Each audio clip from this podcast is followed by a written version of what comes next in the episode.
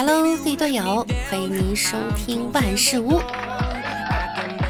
那我依然是你们的肤白貌美、声音甜的小六六。今天啊，在直播的时候呢，给大家普及了几个冷知识，非常有意思哈。第一个问题呢，就是如果猪的肾虚了，那么它的腰子还能补肾吗？这问题，在这里啊，要明确的告诉大家，肾虚呢这个词只是人类造出来的，在猪界呀根本就没有肾虚的这种说法。而且不管猪虚不虚肾啊，这个呃肾虚不虚啊，吃猪腰子都不补肾。所以我们经常说的以形补形呢，其实根本就没有科学依据的。下次啊，妈妈再让你吃那些你不喜欢吃的东西，你就可以告诉她了。譬如说，吃猪脑子可以补脑，吃鱼的眼睛可以补眼睛。另外呢，猪腰子里面呢含有很多的嘌呤、胆固醇，还有金属铬，吃多了不仅不能让你补肾，反而还有可能导致心血管疾病或者是肾脏疾病。所以啊，还是要用科学来说话哈。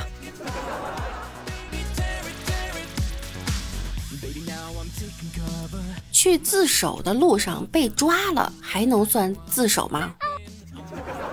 这些问题都是谁提出来的？这个问题啊，很刁钻。不过呢，法律早就替你想好了。如果嫌疑人去自首之前呢，自己本人或者亲友与公安局或相关部门事先联系过，那他在自首的路上被不知情的民警抓了，这种情况呀是算自首的。但是如果之前没有联系话，没有联系过的话呢，就只能当做抓捕归案处理了。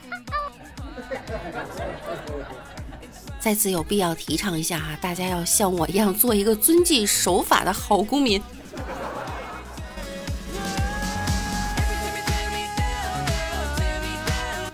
什么冰箱是柜子，而冰柜却是箱子呢？都是谁提的这种问题？这问题有点绕，我们分开来看啊。先解答一下冰箱为啥是柜子。其实呢，在我国古代，冰箱啊，它确实是一个箱子，只不过后来外国人发明了冰箱，外国人发明的这个冰箱呢，传入了中国。他们是把冰箱造成了柜子的样式。大家考虑到，反正这两个东西用途都是一样的，所以呢，就干脆也叫冰箱了。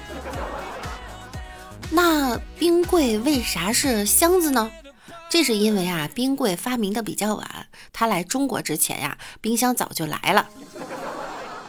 所以呢，即便它是一个箱子的形式，冰箱两个字呢，也被别人占用了。只能委屈一下，取个相近的名字，叫做冰柜。怎么感觉是废话一样？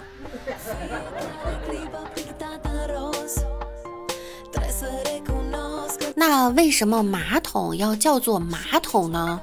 为什么不叫人桶呢？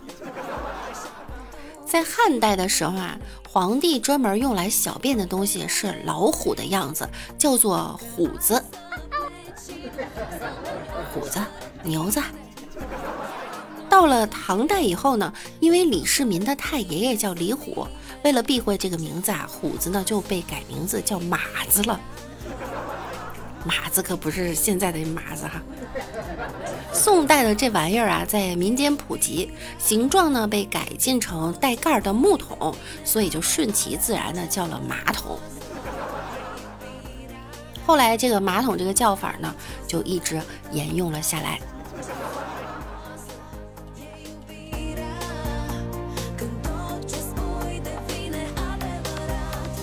为什么学法律的叫律师而不叫法师呢？为什么老师叫老师不叫小师呢？我也想问个问题。一般人看到法师啊，脑海里啪的一下就想到这个游戏里面的法师哈，但实际上的法师呢，通常可能像唐僧啊 这类的。法师这个词呢，在我国其实很早就有了，一般指的就是出家之人或者祭祀中负责做法的人。而律师的这个概念呢，是近代才传入中国的。既然是专门从事法律业务的人，取名的时候注定呢只有这两个选择，要么叫法师，要么叫律师。很不巧，法师名字呢很早就被占用了，到后来呢就只能叫律师了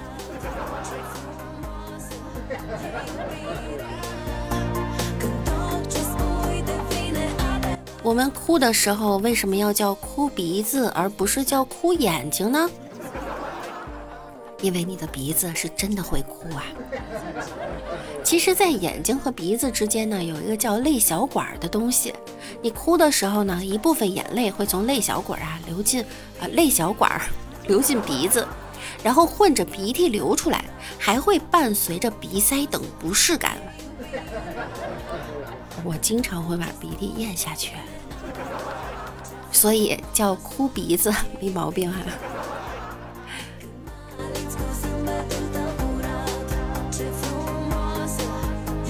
下面的这个问题呢，同时吃下泻药和止泻药会发生什么？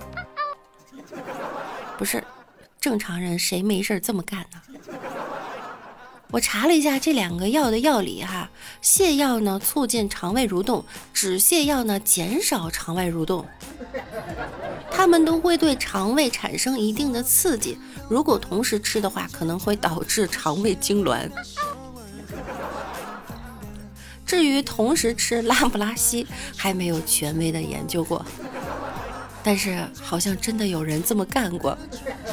他们有的是呢，先拉肚子，但拉几次就停了；有的是呢，屎意袭来，但是却怎么也拉不出来。天哪！同时吃泻药和止泻药会发生什么？是因人而异的。你们要不要试试？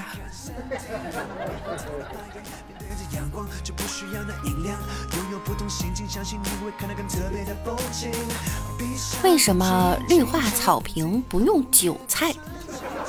这这问题都是谁提出来的？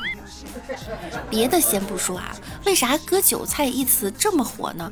就是因为韭菜它长得快呀，一茬一茬的。如果真的用来搞绿化了，需要经常修剪，所以啊，维护成本就高了很多。而且呢，如果无人看管这个韭菜地呢，你信不信这些韭菜分分钟能变成饺子？不知道在谁的嘴里呢哈。另外呢，当草坪用必须得抗造啊。虽然韭菜长得快，但是身子骨呢确实有点虚，一脚踩下去它就烂了。这要是不收拾，韭菜叶腐烂的味道分分钟能让你。